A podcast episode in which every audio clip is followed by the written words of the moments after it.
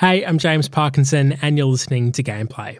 Just a quick note to let you know that the show is taking this week off. I'm still hard at work on the next couple of episodes, so in the meantime, I'd like to play you an episode of The Defrag, a new daily news podcast from Lawson Media.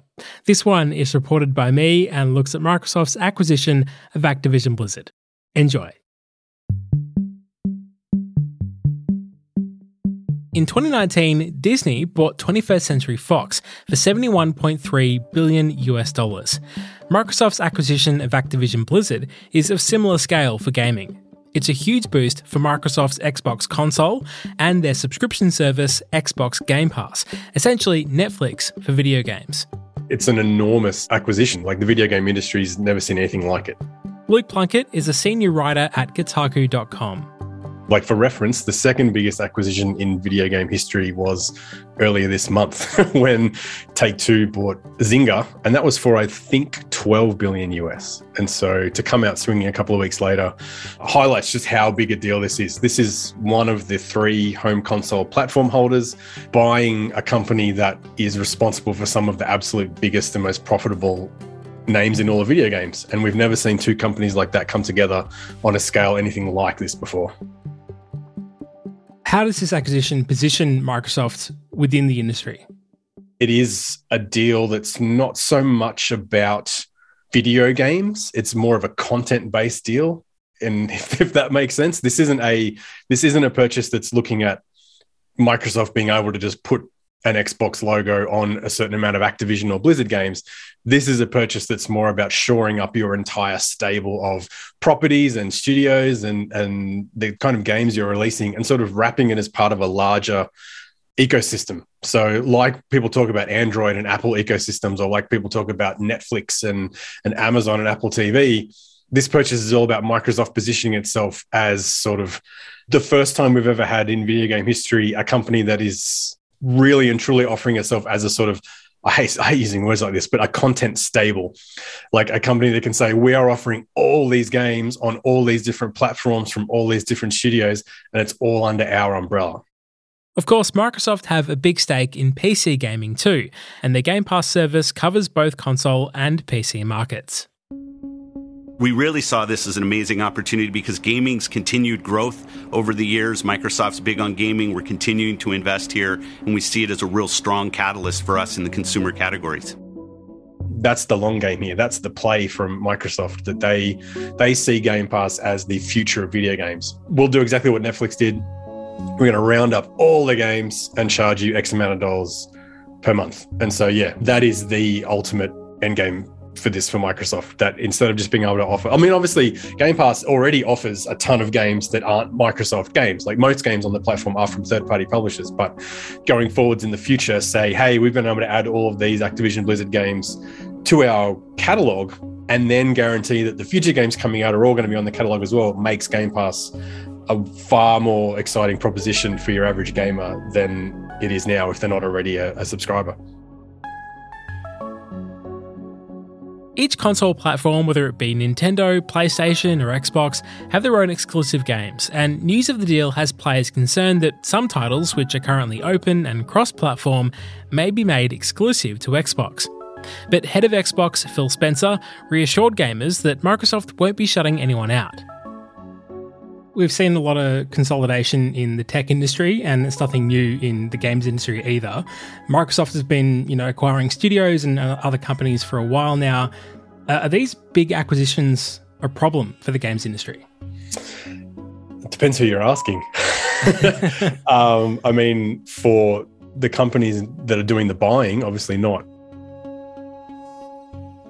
For the rest of us, you know, there's already warning signs. Um, you can look to what's happened with these streaming services where you know people's opinions on netflix in 2022 are going to be very different to what they were in you know 2014 2016 because netflix came out the gates with all these tv shows all these movies all of its original content. And now if you look closely a lot of that stuff comes and goes and there's less replacing it than there is being taken away. And so you can look at the dangers of a subscription service where they get you on the hook promising all this stuff and then as the the squeeze sets in which it inevitably does when these companies start looking for more and more profits, you see the value of the service diminishing. But that service has come in and dominated the market to such an extent that alternatives to using that service are no longer viable.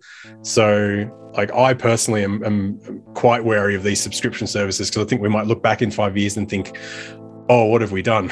you know, we we let this in and we all subscribe to it, and now it's done more damage to video games than it may have done good for both you know gamers and the people who make them.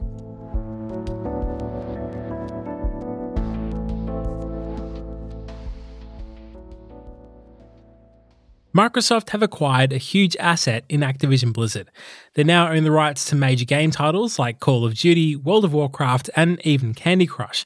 But in doing so, they now also own a company that's facing serious allegations frat boy culture. That is how Activision Blizzard is now being described here in this new lawsuit filed by the California Department of Fair Employment and Housing. The state agency alleges that female employees there are subjected to sex discrimination, unlawful sexual harassment, retaliation, and unequal pay. I guess one of the bigger questions is what does it mean for Activision Blizzard's CEO, Bobby Kotick, whose leadership has been highly criticised due to these scandals? What can we expect to happen? Will he stay? Will he go? What's the expectation? Oh, he's gone. Yeah, I think this is an absolute. As, as much as it pains me to say it, given how responsible he is for so much of this, this is the best case scenario for him. Really, he's already used interviews to try and paint this in a light where now is a great time to sell because of stock prices. And he blamed Activision Blizzard's poor recent performance on developers and, and certain titles. It started to become apparent that there were a variety of resources and talent that we needed in order for us to be able to continue on that journey for him, you know, he's he stands to gain a lot of money from departing his position on top of the money that he's already made over the last 30 years. He's not going to be around in that case when a lot of these lawsuits, you know, are going to be coming to fruition and he could be facing consequences from those in a professional state. So as much as it pains me to say it, the the system's won in this case and he's punching out at just the right time. Any issue of harassment or discrimination is something that I would take seriously and do. And like many companies today, we had some challenges, but we have worked through them. We are committed. I can tell you it's a focus of mine, and we continue to improve the culture with the expectation of being the very best, most inclusive workplace culture. What are Microsoft's responsibilities in the lead up to, to this being finalized? Activision Blizzard's problems run a lot deeper than the harassment situation and and a purchase. I mean, there have been some fundamental issues besetting a lot of those studios for a long time now, and Microsoft's not only having to deal with a lot of the legal ramifications of that, but now they've also got to deal with the you know the everyday developmental issues as well of uh, a combination of neglect and turnover, and then you know the direct effects of these of this harassment case, where a number of very senior personnel have left the company, or the companies really. Activision Blizzard is it's in a bit of a shambles. What they have to do now that they've got hold of all this is, you know, they're going to be spending a few years having to right the ship. They're going to have to rehire people. They're going to have to stabilize. They're going to have to get these games that have had a troubled development out onto the market, and then they're going to have to make sure that the next games coming out don't suffer from the same problems that led to such a negative culture and outcomes prior to the purchase as well. So, will joining Microsoft help to address some of these toxic culture issues within the company?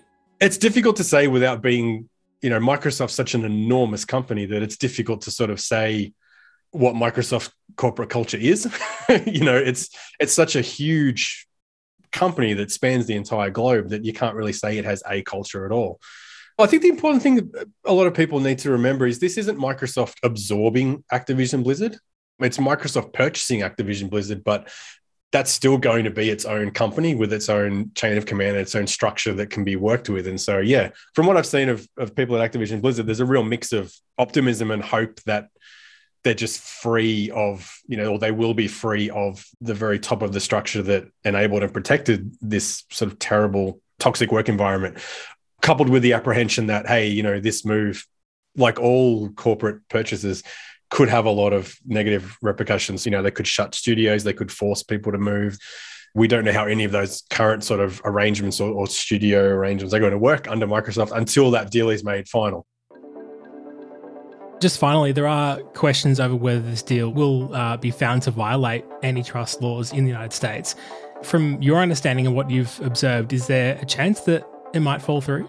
No, I haven't seen any sort of credible explanations or expectations that it's going to be held up, which says as much about American regulations as it does the reality of the situation. But um, you know, as as big as Activision Blizzard is, it's still only one publisher. It's not like Xbox is buying PlayStation, you know, or Nintendo, something that would really sort of make people sit up and think, well, this is threatening to become a, a monopoly situation. It's just a big purchase.